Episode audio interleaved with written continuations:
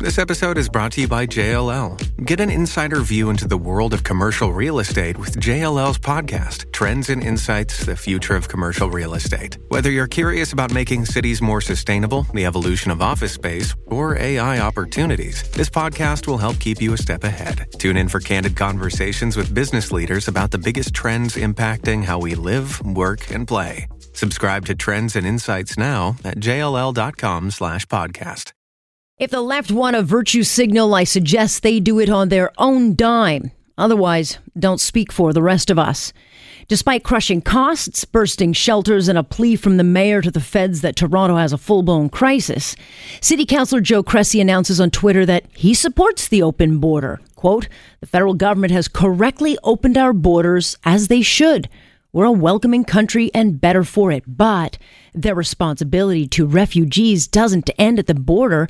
It must include housing support to settle our neighbors." First of all, Counselor, the feds didn't open the border. Our borders are very much closed. The feds simply ignore the laws and look the other way.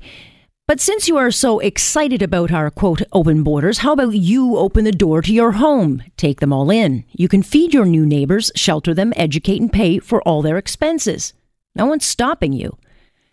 But of course, that's not what the left does. They don't open their homes or their wallet. The lofty left expect everyone else to do the heavy lifting. And if you don't, or you dare question it, you're labeled uncaring and worse, racist. Cressy, who leans further left than the Tower of Pisa, lives in the fantasy world of globalist, where we should allow anyone at any time to simply stroll on into Canada. He's our version of the Statue of Liberty and is part of the cabal that voted Toronto a sanctuary city. They don't see any problem, always bigger than smaller, that our money can't fix. And that's a problem. And this is what the mayor is up against. A city council that's happy to be a part of the problem our prime minister created with a reckless tweet, then do what's best for the city as a whole. They simply think we can take everyone in and that no expense should be spared. And if there's no plan, oh well, we'll figure it out. There's literally no amount of money that will ever be enough to deal with this crisis. Without rules, these people will just keep streaming into our country.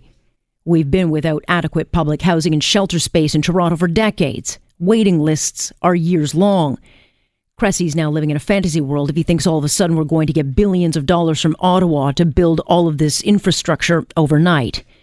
John Tory has rightfully demanded that the feds pay up for the mess the Liberals created, and he should either demand the Liberals de- deliver an actual plan or that the border be closed, because Toronto is now out of space and money.